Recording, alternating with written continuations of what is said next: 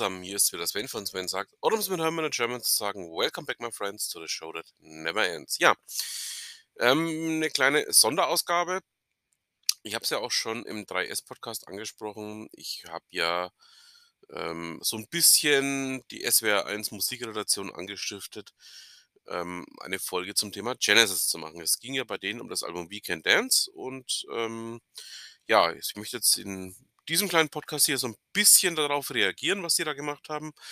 Aber ähm, es geht für mich jetzt auch noch ein Stück weiter. Ich möchte nämlich euch auch, ja, meine Sicht über Genesis noch ein bisschen erläutern. Und dazu habe ich mir Folgendes vorgenommen, dass wir in diesem kleinen Podcast hier mal sämtliche Alben von 1976 bis zum letzten Album, also sprich bis zum Album Calling All Stations mal durchsprechen werden. Ja, ich habe mir da jetzt einiges vorgenommen, ähm, möchte es aber rückwärts machen, das heißt, ich fange mit Calling All Stations an. Ähm, dann kommt für mich ähm, Weekend Dance, beziehungsweise auch so ein kleines bisschen Reaction auf Weekend Dance, ähm, den Podcast, den die SWR 3 Musikredaktion, äh, SWR 1 Musikredaktion hier gemacht hat. Und dann, ja, geht es weiter mit ähm, dem Invisible Touch Album. Danach kommt Genesis, danach kommt Abercap, dann kommt das für mich persönlich ähm, beste Album, ähm, das Duke-Album. Dann kommt Then We Were Free. Und zum Schluss kommen wir dann ähm, ja, zu den letzten beiden verbliebenen Alben. Und ja, ich würde mal sagen, dann fangen wir einfach mal an.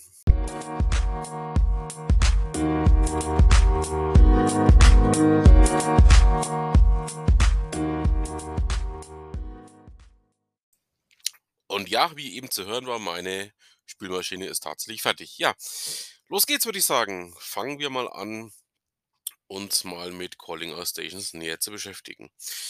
Ja, ähm, nach dem Ausstieg von Phil Collins ähm, hatten ja die beiden verbliebenen ähm, Stammmitglieder, also sprich Tony Banks und Mike Rutherford, einen neuen Sänger gesucht. Ähm, gedacht war dann eben an ähm, Ray Wilson, seines Zeichens ja bekannt von ähm, Stillskin, einer schottischen Band. Äh, er selber ist ja auch Schotte.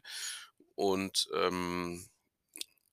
auch noch durch Cut. Cut war so ein kleines Bandprojekt von ihm, ähm, was auch noch sehr interessante Sachen hervorgebracht hat, aber nicht so, ja, in die Zeit gepasst hat, in der es veröffentlicht worden ist. Wir sprechen immer noch von den 90ern, also wir sind mitten in den 90ern und ähm, da war ja vieles auch ein bisschen musikalisch anders. Und ja, dann würde ich sagen, geht's dann damit mal los.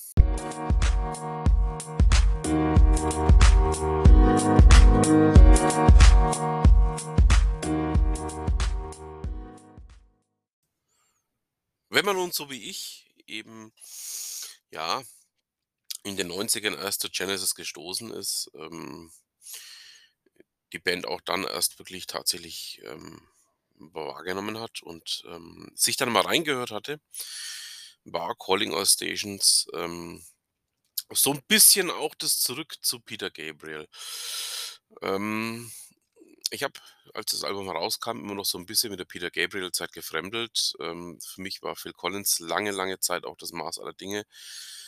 Auch was das Thema Schlagzeugspielen angeht. Ich habe dann später ja selber auch noch Schlagzeugspiel angefangen. Also eben in den 90ern. Und ähm, war dann schon so ein bisschen verblüfft, ähm, wie denn das Calling All Stations Album dann so auch entstanden war. Ähm ich hatte damals gerade den Führerschein gemacht, ähm, 1997, als das Album veröffentlicht worden ist und, ähm, ja war dann auch so ein bisschen drauf fixiert, ähm, mir das mal alles im Auto auch anzuhören. Ähm, und ich kann mich noch erinnern, ich war auf dem Weg zwischen Rostal und Stein, als ich das allererste Mal im Radio Calling All Stations gehört habe. Ähm, nein, Kongo war es. Es war Kongo. Ich korrigiere mich, es war Kongo. Ähm, das war ja damals die Eröffnungssingle vom Album. Ähm, die erste Auskopplung.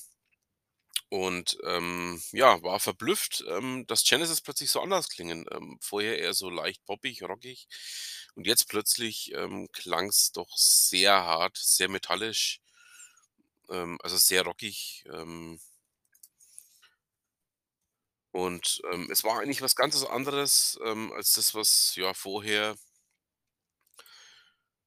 ja, dann doch auch, ähm, von Genesis kam, so möchte ich's mal ausdrücken. Und, ähm, Collins war ja 96 ausgestiegen. Das Album wurde veröffentlicht, ähm, im August 97. Und, ähm, Ray Wilson hat es aus meiner Sicht sehr, sehr, ja, prägend gemacht. Also, ich fand's ziemlich geil, was sie da gemacht haben. Ähm, es kam nicht sonderlich gut an, ähm, muss man auch dazu sagen, aber ich persönlich fand's ziemlich geil, was da eben, ähm, gemacht worden ist. Ich war hellauf begeistert. Auch weil Genesis mal ganz anders klang. Mein persönlicher Anspieltipp ist, ähm, eigentlich „Shipwrecked“, ähm gefolgt von dem Opener der damaligen Tour, nämlich von „Alien Afternoon“. Ähm, mit „Alien Afternoon“, ähm, ja, fand ich einfach ähm, haben grade eben Banks und Rutherford noch mal gezeigt, was sie denn eigentlich können, wie sie's eigentlich können und vor allen Dingen auch, was sie da tun. Ähm, „Calling All Stations“ selber auch sehr geile Nummer. Ähm wie gesagt, ähm, man musste sich 'n bisschen drauf einlassen, was die da treiben. Das einzige Stück, bei dem ich so sage: „Na ja, hm, hätte man vielleicht 'n bisschen anders machen können“, war „Small Talk“. Aber gut, ähm ich persönlich war, ja doch auch begeistert, auch wenn dann die US-Tour abgesagt wurde, ähm, aufgrund von fehlender Nachfrage und ähnliche Themen. Es war eben das 15. und letzte Studioalbum von, äh, Genesis. Ähm, es war das Vermächtnis von Genesis, kann man so sagen. Nachdem ja das Album vorher, das, ähm „We Can't Dance“ Album das Vermächtnis von, ähm, Genesis mit Phil Collins war, war das jetzt eben das komplette Vermächtnis von Genesis. Und, ähm, ja, es sollte ja dann auch wirklich 'ne lange, lange Zeit dauern, nämlich bis 2007, bis Genesis dann überhaupt mal wieder was von sich hören haben lassen. Und, ähm, ja damit soll's das für das „Calling All Stations“ Album gewesen sein. Ähm, wie gesagt, ähm, persönlicher Anspieltipp eben „Alien Afternoon“ ähm, und „Calling All Stations“ und auch „Congo“. Es sind wirklich Nummern, wo ich mir sage, ähm, kann man definitiv hören, kann man auch heute noch hören.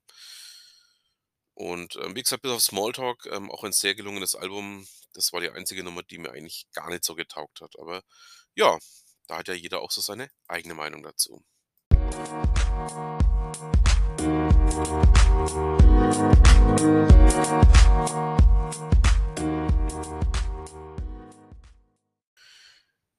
Kommen wir nun zu „We Can't Dance“. Ähm das Team um Frank König hat ja bereits im SWR1 Meilensteine-Podcast das Album sehr, sehr gut beschrieben. Ähm, ich schließe mich der Meinung an, was das Thema, ähm, der Oberschnulze auf dem Album angeht angeht.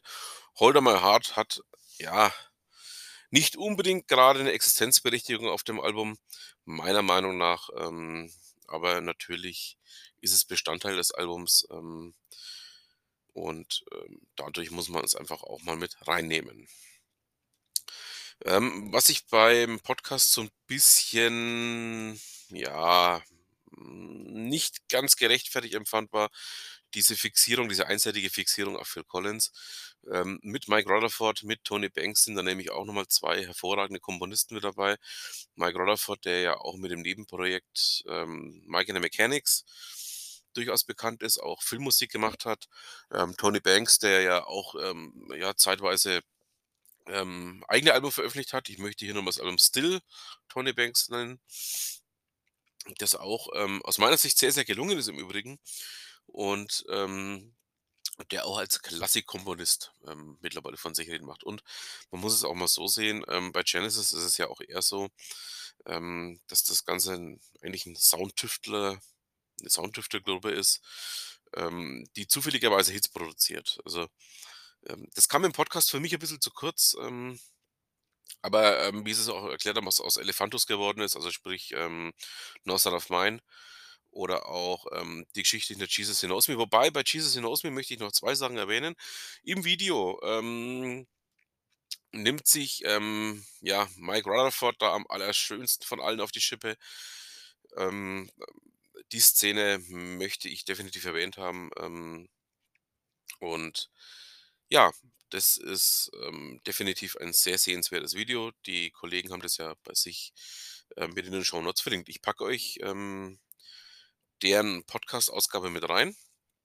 Dann könnt ihr euch da mal, ähm, ja, mal reinhören, was die denn da über das Weekend Dance Album so alles zu sagen haben. Ähm, eine Kleinigkeit habe ich noch, ähm, zum Weekend Dance Album, bevor wir dann, ähm, zum Invisible Touch Album kommen.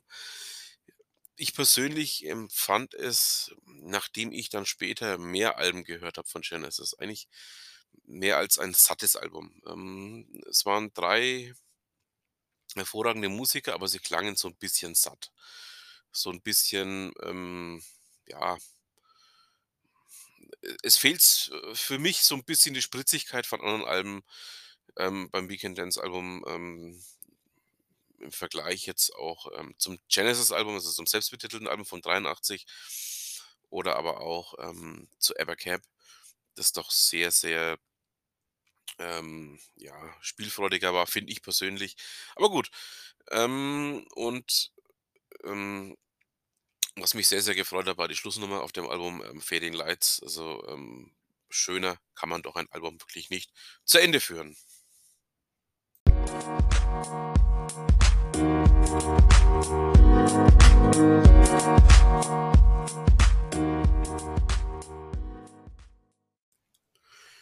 Wer ja auch bei mir im 3S Podcast mit Steve und mit Stefan reinhört, weiß, dass wir auch, ähm, schon mal ganz kurz das Thema Invisible Touch Album angerissen haben. Ähm, für Steve und für mich gilt's als eines der absoluten Highlight-Alben, ähm, aus der Genesis-Zeit. Album ist ja entstanden 1986 und, ähm, ich möchte auch gleich mit meinem persönlichen Anspieltipp, ähm, um die Kurve kommen. Ähm, „Anything She Does“, ja, es zeigt einfach mal auf, was Genesis alles tatsächlich können.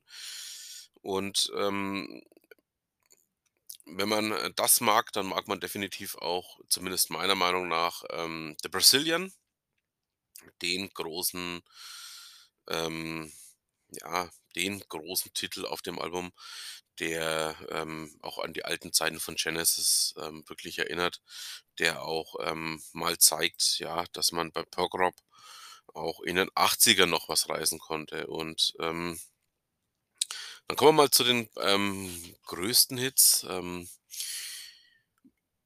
fangen wir mal nicht mit meinem Liebling an, ähm, von den größeren Hits, sondern mit „Invisible Touch“. „Invisible Touch“, ähm, sehr locker gespielte Nummer, muss man sagen. Ich persönlich fand's immer so 'n bisschen, ja ähm, ich ja, wie will ich's ausdrücken? Ich fand's immer so 'n bisschen, ähm fast schon 'n bisschen zu nett für das Thema, was da behandelt wird. Aber gut, ähm, Genesis ist ja auch dafür bekannt, ähm, solche Themen auch mal 'n bisschen lockerer anzusprechen. Ähm, es geht ja so 'n bisschen auch in in Richtung toxische Beziehung rein, ähm, was man da so, ähm, ja am, ähm, Text so merkt und, ähm, ja, also, wie gesagt, ich fand's so 'n bisschen zu locker, aber okay. Gut, ähm, dann „Land of Confusion“ ähm, fand ich sehr, sehr, äh, geil gemacht. Ähm, nicht nur wegen dem Video mit den Splitting Images Puppen, sondern auch, ähm, vom Text her. Mike Rutherford hat sich da mal so richtig rausgelassen, hat mal so richtig vom Leder gezogen, ähm, und hat mal aufgeschrieben, was er denn denkt und vor allen Dingen auch, wie er denkt. Und, ähm, das war dann schon auch sehr aufschlussreich, ähm, in den Kopf des großen Engländers mal reinschauen zu können. Ähm der Text ist bitterbös, ist sehr satirisch angehaucht, ähm, kennt man von Genesis auch von anderen, ähm, Titeln her. Und, ähm, ja, fand ich jetzt persönlich, ähm, mit einer den einer der absoluten geilsten Titel. Aber es gibt noch einen, der ist noch viel, viel besser. „Tonight, Tonight, Tonight“. Ja, damit habe ich verraten, ähm, was mein absoluter Favorite, ähm, auf diesem Album ist, ähm Ich persönlich finde es immer schade, dass er auf den letzten Touren immer nur angespielt wurde und nicht komplett durchgezogen wurde, ähm, weil allein schon, ähm um mal ähm, von der Spielfreude herzukommen, allein schon, ähm, der 2. Teil von Tonight Tonight Tonight Tonight ist es äußerst wert, ähm, gehört zu werden. Er hat ihn auch, glaube ich, nur ein einziges Mal komplett durchgespielt. Es müsste bei der Touch Tour selber gewesen sein. Bei der Dance Tour und auch bei den späteren Touren ist er immer nur angeschnitten worden, die ersten 3 Minuten.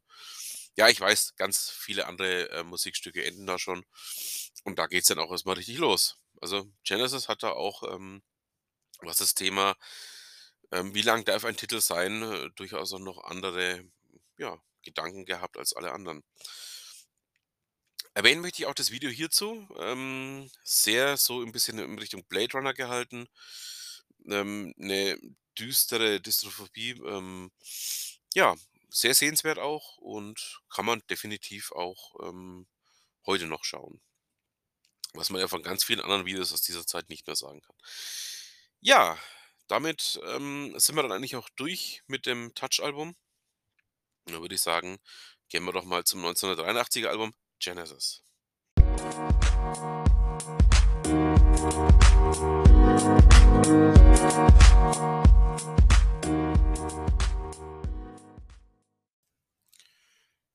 Ich bezeichne Genesis, das Album, auch gerne als das „Was-wäre-wenn“-Album.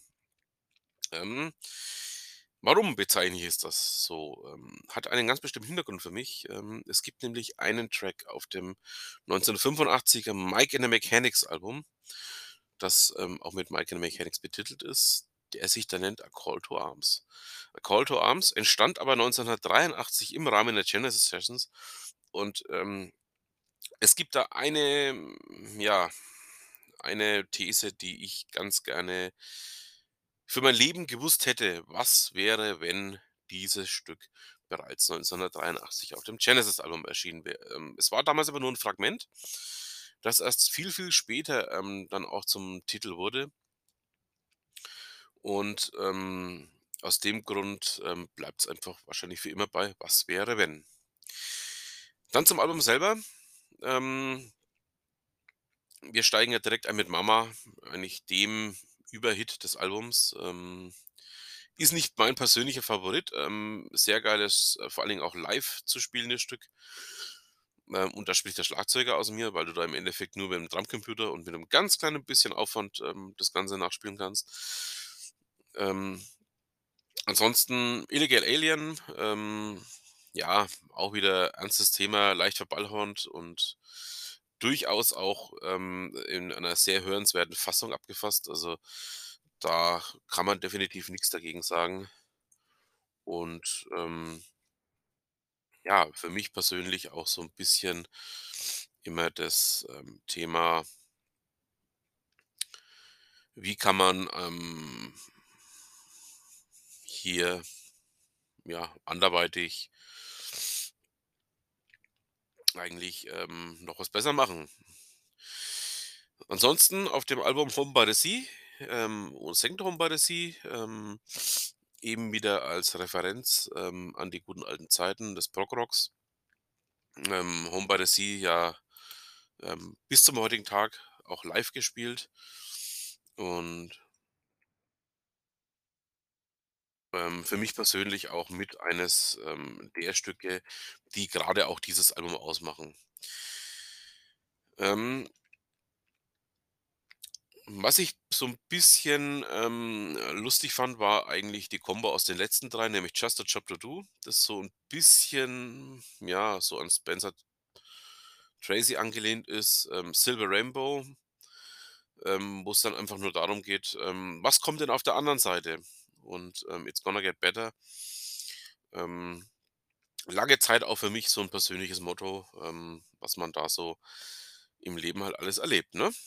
Und, ähm, absolut auch vertretenswert meiner Meinung nach, ähm, kann man definitiv so lassen. Ist, wie gesagt, eins der der Alben von Genesis, bei denen ich persönlich sage, ähm, richtig geil gelungen und, ähm schade, dass es eigentlich so viele, ähm, Tracks auf dem Album gibt, die gar nicht so richtig bekannt sind wie eben „A Job to Do“. ähm, wie „Silver Rainbow“, wie „It's Gonna Get Better“ oder auch, ähm, ja ähm, „Taking It All to Heart“, wobei das, ähm, für mich das Stück ist, ähm, was noch am schlechtesten ist und das soll bei grade dem Genesis-Album was heißen und ja. Wie gesagt, ähm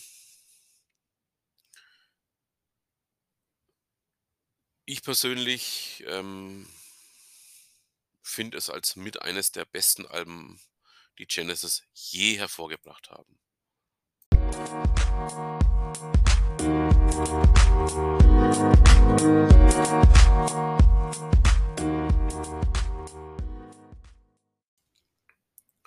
Kommen wir nun zum 11. Studioalbum von Genesis, kommen wir zu „Abacab“. „Abacab“, ähm, ja eigentlich 'n Kunsttitel ähm, eine Kunstform, die sich daraus bezieht, wie man denn einen Musiktitel aufbaut, nämlich mit, ähm, A, B, A, C, A, B. Daraus hat man dann 'nen Titel gemacht, ähm, eigentlich, ähm, für mich eine der ja, größten Stadionnummern, die sie je geschrieben haben, die leider aber nur bis 1986 gespielt wurde und, ähm aber für mich persönlich mit eigentlich das Beste ist, was sie, ähm, ja, je in Richtung Stadionmusik oder Stadionrock hervorgebracht haben. Dazu noch, ähm, die bekannte Singleauskopplung „No Reply at All“. Ähm, fand ich jetzt weniger spannend, wenn ich ehrlich bin. Ist auch aus meiner Sicht eigentlich, ja, mit der schwächste Track auf dem ganzen Album. Ähm, „Me and Sarah Jane“, ähm, typische Tony Banks-Komposition im Übrigen. Ähm bei der man einfach auch mal anmerkt, was Tony so alles, ähm, drauf hat, ähm, was das Thema Musik angeht. Man darf nicht vergessen, das Album wird dieses Jahr auch 40 Jahre alt, also, ähm, es ist erschienen irgendwann im Herbst, wenn ich nicht alles täusche, im September 81, ich habe grad nachgeschaut, genau. Und, ähm für mich persönlich immer noch eines der richtig guten Alben. Ähm, mit „Dodo Lurker“ und, dem „Who Done It“, ähm, sind da 2 Stücke drauf, wo ich mir sage, die gehören eigentlich unweigerlich zusammen. Ähm und mit am besten finde ich auch noch, ähm, die Nummer 9 auf dem Album, also sprich „Another Record“, den Abschlusssong, ähm, der eigentlich einen daran erinnern soll, dass man jetzt bitte 'ne andere Platte auflegen soll. Wir erinnern uns, 1981 gab's ja noch Plattenspieler, da hat man alles noch auf Platte gehört. Nicht so wie heute, wo man alles im Endeffekt im Streamingdienst hört oder die vielen Jahre dazwischen, wo's auf CD gehört hat, sondern heutzutage ähm, darf man das nicht vergessen, dass es damals noch ganz anders war. Ja, also wie gesagt, ähm, „Abacab“, ähm, für mich persönlich einer der absoluten Highlights, ähm die Genesis je hervorgebracht haben und, ähm, definitiv auch ja, ähm, etwas, was man unbedingt hören kann und auch hören sollte, meiner Meinung nach.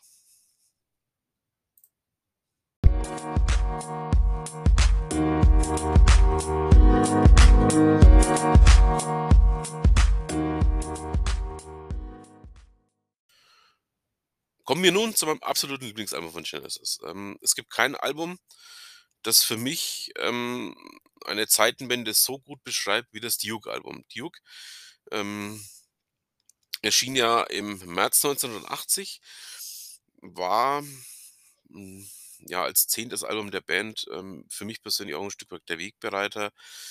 Ähm Doch, gehen wir's mal im Einzelnen durch. Ähm, „Behind the Lines“ wird ja jetzt auf den letzten beiden Touren auch wieder gespielt, ähm so als, ähm, Einstieg beziehungsweise, ähm, zusammen mit, äh, „Duke's End“ im Übergang als Einstieg in die ja in die eigentlichen, ähm die eigentlichen Auftritte rein. Ähm, „Misunderstanding“ wurde jetzt in Chicago das 1. Mal wieder gespielt, ähm, ist ja auch sehr erwähnt, ähm persönlich gefällt mir „Cul de Sac“ ziemlich gut, ähm ist 'n Stück, wo ich mir sage: „Ja, da kann man sich auch so 'n bisschen drin verlieren“, ähm, Ansonsten merkt man auch, und es ist ja jetzt wir auch wieder bei dem Thema, was Steve und ich schon mal angesprochen haben, wie ist das Verhältnis von Phil Collins zu seinen Kindern, wie ist das Verhältnis zu seinen Ehefrauen, zu seinen Ex-Frauen.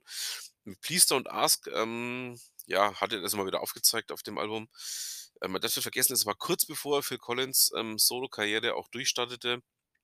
Es war kurz bevor ähm, Tony Banks seine ersten Solo-Versuche machte und auch ähm, kurz bevor dann, ja, ähm, Mike Rutherford ähm, seine allerersten Solo-Geschichten machte, ein bisschen Musik ähm, für Filme gemacht hat. Ähm, ich persönlich finde, ähm, dass man mit ähm, Duchess nochmal was ähm, sehr Geiles gemacht hat, aber es gibt auf diesem Album ein Stück, das Genesis für mich ähm, ab 1980 absolut repräsentiert. Wir kommen zu Turn It On Again. Auf dem Album klingt es nach nix, muss man so sagen. Ähm, klingt wie ein langweiliger, ja, 3 Minuten 50 Titel, äh, wo man sich einfach nur denkt, wow, was war denn jetzt das? Ähm, was Genesis da aber geschaffen haben, ist eine Stadion-Bombast-Hymne. Äh, liegt aber auch daran, dass man ähm, für die Auftritte die ganze Nummer ein bisschen umgearbeitet hat. Ähm, einfach auch den Bombast, der eigentlich in diesem Stück vergraben ist, äh, hervorgeholt hat. Ich hatte es, glaube ich, schon mal in irgendeiner meiner Podcast-Ausgaben sogar angesprochen. Ähm, es hat dazu geführt, dass das äh, 'ne Nummer war, die 86 auf der Touch-Tour dann plötzlich mal so knappe 25 Minuten gedauert hat. Ähm, da hat man 'n ganzes Medley draus gemacht, ähm mit, ähm, diversen anderen Musikstücken mittendrin. Und, ähm aber es ist eigentlich für mich die Nummer von Genesis überhaupt. Ähm, da kann mit Ausnahme von vielleicht „Tonight, Tonight, Tonight“ nichts anderes mithalten, was das was das Thema Bombast angeht, was auch das Thema, ähm, Spielfreude angeht. Also, ist für mich persönlich mit ähm, eigentlich das Stück von Genesis. Ähm, da kommt auch nix anderes dran. Also, da da kommt auch für mich nix drüber. Ähm, und aus dem Grund ist für mich auch Duke so 'n bisschen mein absolutes Lieblingsalbum. Ähm, es war für mich so 'n bisschen das Album ähm was ich eigentlich auch erst irgendwann in den 90ern kennengelernt habe. Ich habe ja eigentlich erst alle Genesis-Alben in den 90ern kennengelernt, was ich vorhin schon mal erwähnt habe. Und es war aber für mich das Album, wo ich mir gesagt habe: „Aha, okay.“ Das war das Übergangsalbum vom vom reinen Progressive hin zum Bombast, zum Stadion, zum Pop. Ähm, in dem Album hört man das dann auch. Und was dann im Jahr drauf mit Evercap kam, ähm, wird da so schon 'n Stück weit vorweggenommen.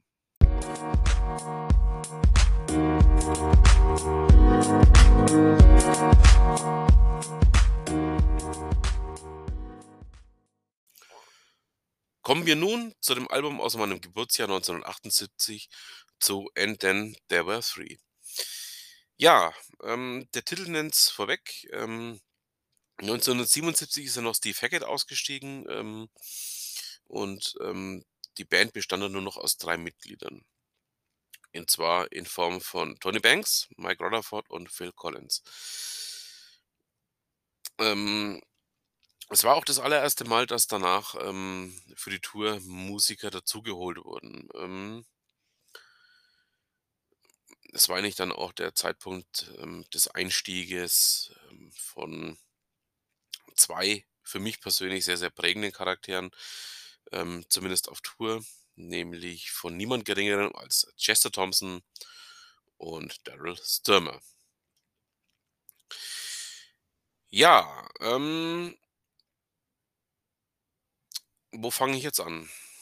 Am besten mit der „Ballad of Vic“. Ähm, eigentlich eins der Stücke, die für mich so 'n bisschen auch prägendsten auf dem ganzen Album sind, neben „Scenes from a Night's Dream“. Ähm, die beiden Stücke zeigen auf, ähm, was Genesis so in den 70ern noch gemacht hat, wofür Genesis auch stand. Ähm, mehr noch als „Burning Rope“, wobei „Burning Rope“ ja eigentlich auch so 'n bisschen mehr geistig herausfordernd ist. Ähm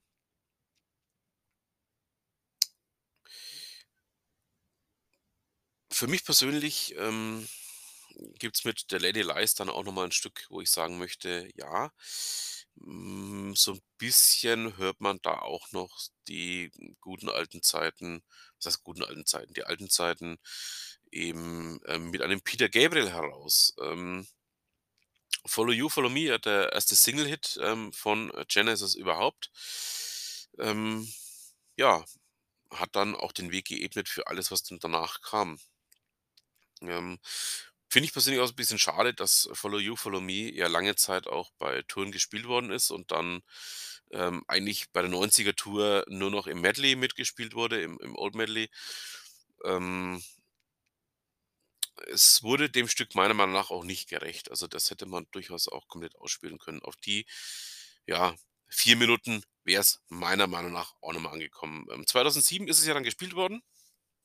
Ähm hat mich persönlich sehr, sehr gefreut. Ähm, ja, und es ist, ähm eigentlich was, wo man dann auch merkt, in welche Richtung Genesis sich dann für die nächsten 25 Jahre entwickeln würden. Also, ähm es hat so 'n bisschen auch, den Weg in Richtung Duke-Album meiner Meinung nach, ähm ja, geebnet.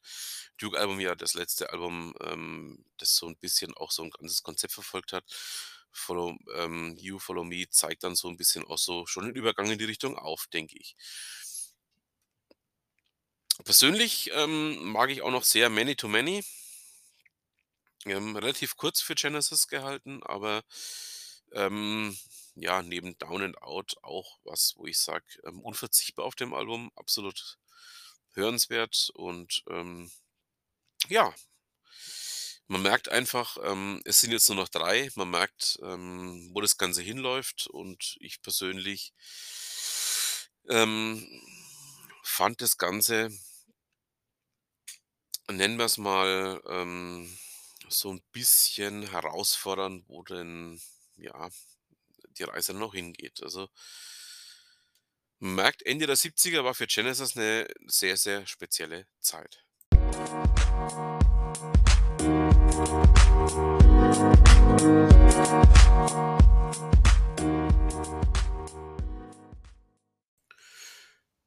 wir zum Dezember 76 oder aber auch, ähm, Januar 77, je nachdem, wo man auf der Welt da war, ähm, zum Veröffentlichen von „Wine Wuthering“. „Wine Wuthering“, ähm, ja, damals noch mit Steve Hackett, ähm, das heißt, ähm, das letzte Album mit, äh, Viermann-Besetzung und, ähm, war eigentlich auch so ziemlich das letzte Werk aus der Progressive-Rock-Phase von Genesis. Ähm man möchte, hm, da noch mal, ähm, die alten Genesis so 'n bisschen erkennen. Ähm für mich persönlich der absolute Anspieltipp, ähm, auf dem Album ist, ähm, „Your Own Special Way“ von Mike Rutherford und ich persönlich fand auch „Inner All Inner Mouse Nights“, äh, ziemlich, ähm, hörenswert. Womit ich 'n bisschen gefremdelt habe, war, ähm, „One for the Vine“, aber gut, ähm, es muss auch Stücke geben, wo man so 'n bisschen, ähm, ja ähm, wie möchte ich's, ähm ja, bezeichnen, ähm, so 'n bisschen auch fremdeln darf damit. Also, gibt eben auch, ähm, Stücke, wo man sagt: „Mhm, okay, auch das ist Genesis? Ah ja, mhm, alles klar.“ Ähm man merkt, dass es da schon bei Genesis nicht mehr ganz so leicht war. Ähm, man merkt, dass es, ähm, sich wohl in 'ne Richtung Veränderung geben wird, ähm, nach dem Weggang von, ähm, Peter Gabriel, war die Band ja doch auch ziemlich in 'nem Umbruch gefangen, der sich über mehrere Jahre hinzog und bei „Wine and Wuthering“ merkt man das ganz besonders meiner Meinung nach. Ähm es war auch 'n Album, was zum Beispiel nicht in Großbritannien aufgenommen wurde, sondern, ähm, man ging nach Holland, um aufzunehmen. Und, ähm, man merkt auch, dass da, ja, im Hintergrund so 'n bisschen die Luft gebrannt haben soll. Also, man sagt immer, es war zwischen Tony Banks und Steve Hackett irgendwas. Ähm, genauer weiß ich's nicht, aber es ist anzunehmen, dass das durchaus so sein könnte.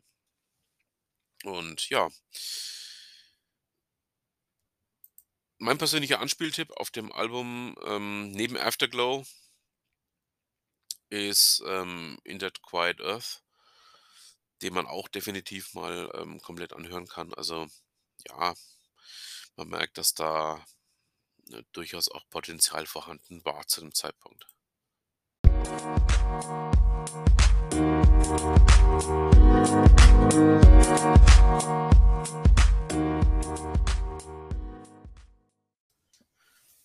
Abschließen möchte ich, ähm, meinen kleinen Podcast hier mit einem Stück, ähm über das Album „A Trick of the Tail“.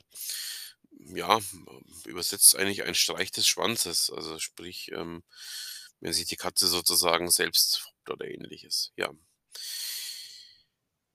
Ähm, das allererste Album nach dem Ausstieg von Peter Gabriel, ähm, ja, so ganz freiwillig übernahm ja Phil Collins dann, ähm, den Gesang nicht, ähm war so 'n bisschen Überredungskunst von seitens der anderen Bandmitglieder, eben von Tony Banks, von Steve Hackett und von Mike Rutherford notwendig. Ähm, was aber nicht dazu führte ähm, dass es schlechter wäre. Es war einfach anders danach. Ähm, selber haben wir ja dann knapp, ja, 2 Jahrzehnte später noch mal erlebt, als dann eben, ähm, Phil Collins, ähm, ausstieg und, ähm, Ray Wilson dafür eben kam. Es waren andere Zeiten. Es war 'ne andere Herangehensweise, muss man so sagen. Und, ähm, ja. Ich persönlich fand, ähm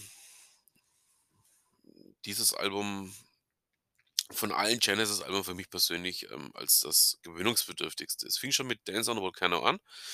Ähm, man kannte es ja bereits aus dem Old Medley aus der 91er „We Can't Dance“ Tour.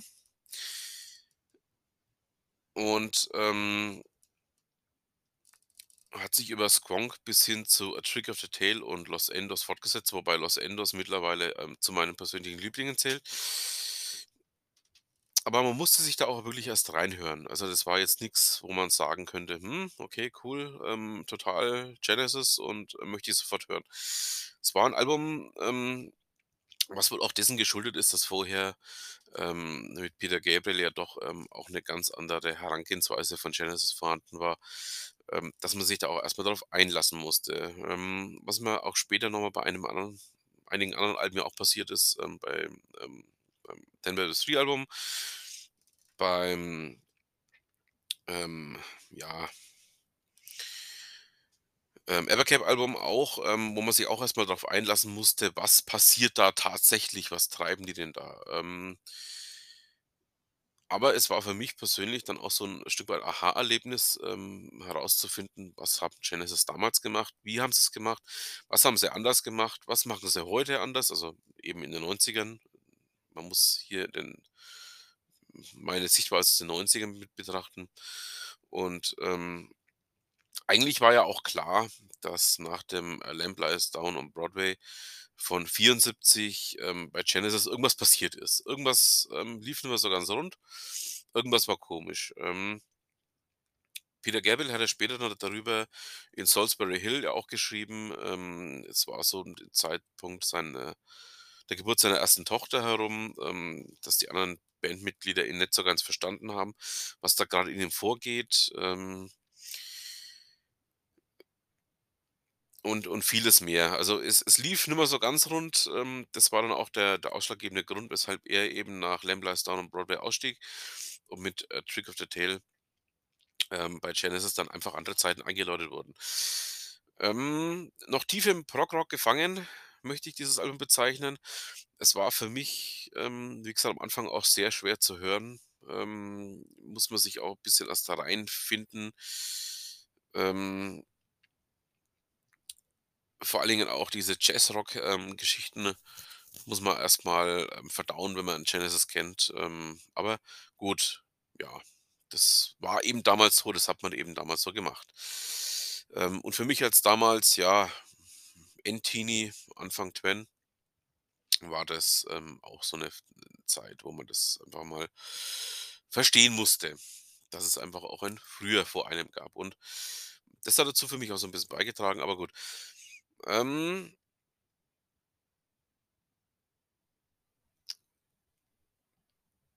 die Anspieltipps habe ich euch auch schon genannt, ähm, mit, äh, „Dance in a Volcano“ und mit „Ripples“ und, ähm, absolut eben „Los Endos“. Also, ähm, ich glaube, ähm, wenn's „Los Endos“ nicht gäbe äh, das sich dann übrigens, ähm, über mehrere Alben hinweg fortsetzt. Ähm, die die Idee aus „Los Endos“, ähm, taucht auch im „Duke“-Album wieder auf, ähm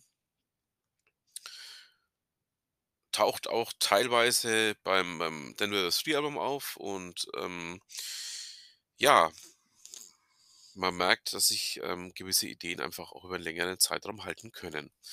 So damit haben wir's dann, ähm, für meinen kleinen Genesis-Podcast hier. Ähm ja. Ich spreche gleich noch 'n paar kleine Schlussworte und dann, ja, schauen wir mal.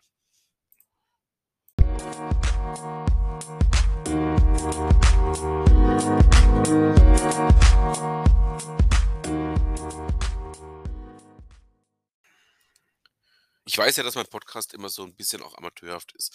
Soll er ja auch bleiben, soll er auch immer sein. Ähm, ich bin Amateur. Ähm, ich mache das nicht beruflich, sondern es ist für mich 'n Hobby. Und, ähm, genauso handhabe ich das jetzt auch hier bei meinem kleinen Genesis-Podcast. Ähm, ich wollte euch einfach mal, ja, meine persönliche Sicht auf die für mich persönlich größte Band der Welt, ähm zeigen. Wollte euch, ähm, meine persönlichen Alben Auswahl mal zeigen, die sich, ähm, darauf beschränkt, auf die Zeit nach Peter Gabriel. Das Zeug davor ich habe es mir angehört, aber ich komme damit einfach nicht klar. Ich sage es, wie's ist, ich komme damit einfach nicht klar. Und, ähm ja, das Genesis-Universum ging ja dann noch weiter. Ähm, es gibt ja dann Verzweigungen in alle möglichen Richtungen, eben auch mit, ähm, Paul Carrack, der dann bis hin zu den Eagles, ähm, ja lief, ähm es gab Verzweigungen hin zu diversen anderen Bands, ähm, über diverse Leute, die da mit drin waren. Es ging über GTA bei der Steve Hackett ja zeitweise, ähm, mitgemischt hat. Es ging über, ähm, ja, alle möglichen anderen Richtungen. Ähm, dieses Universum ist also riesengroß. Ähm, ich kann da auch nur empfehlen, mal vielleicht beim deutschen Genesis-Fanclub reinzuschauen. Ähm, da sieht man dann auch einmal, ähm, wie groß dieses Universum ist und und wo die Verknüpfungen zu anderen Bands hin sind. Und, ähm ja, ähm das ist, ähm, für mich persönlich einfach, ähm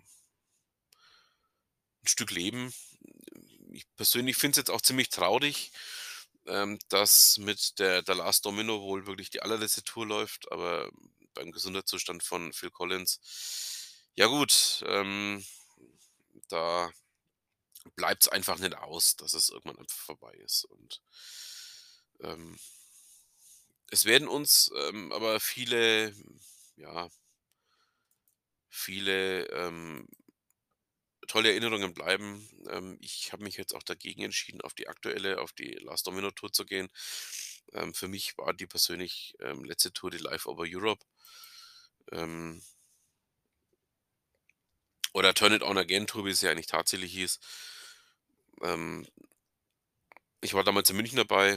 Ich habe, ähm, Genesis mit Ray Wilson gesehen. Ich habe, ähm, Genesis mit Phil Collins gesehen. Ähm ich persönlich fand beides toll. Aber gut, ähm, ganz viele anderen hat eben die Zeit mit Ray Wilson gar nicht getaugt. Und, ähm wenn man auch mal so umschaut, wer dann da so alles noch im Umfeld von Genesis ist, denke ich mal, wird auch noch viel kommen. Ähm, ich denke, Mike wird auf jeden Fall weitermachen mit den Mechanikern. Ähm, Tony Banks wird mit Sicherheit wieder viel Klassik und Filmmusik machen. Also, es wird nicht langweilig werden. Ähm, Phil Collins wird wahrscheinlich dann das, ähm, Ende seiner Karriere verkünden, aber gut, ähm ist halt, ähm, allein dadurch begründet, dass er gesundheitlich nicht mehr kann. Von Peter Gabriel werden wir auch noch einiges hören, denke ich mal. Der ist ja grade auch dabei, 'n neues Album zu veröffentlichen. Ähm, Steve Hackett hat 'n neues Album heraußen. Und, ähm, ja, beim Rest schauen wir einfach mal. Ray Wilson ist ja grade auf Tour oder auf auf auf Clubtour gewesen. Die Tour, ähm, ging über den Sommer und war in Polen unterwegs. Ähm, ja, ich denke mal, da wird noch mit Sicherheit einiges nachkommen. Ähm, auch von Paul Carrack kann man noch einiges erwarten. Und, ähm schauen wir mal. Da wird sich mit Sicherheit noch das einige tun, was wir die nächsten Jahre noch sehen und hören werden. Ja, ähm, ich hoffe, es hat euch trotzdem gefallen, auch wenn es jetzt hier äh, doch, äh, ja, sehr amateurhaft ist, was ich zusammengestöpselt habe. Aber, ähm, wie gesagt, es ist mein Hobby und das soll es auch bleiben.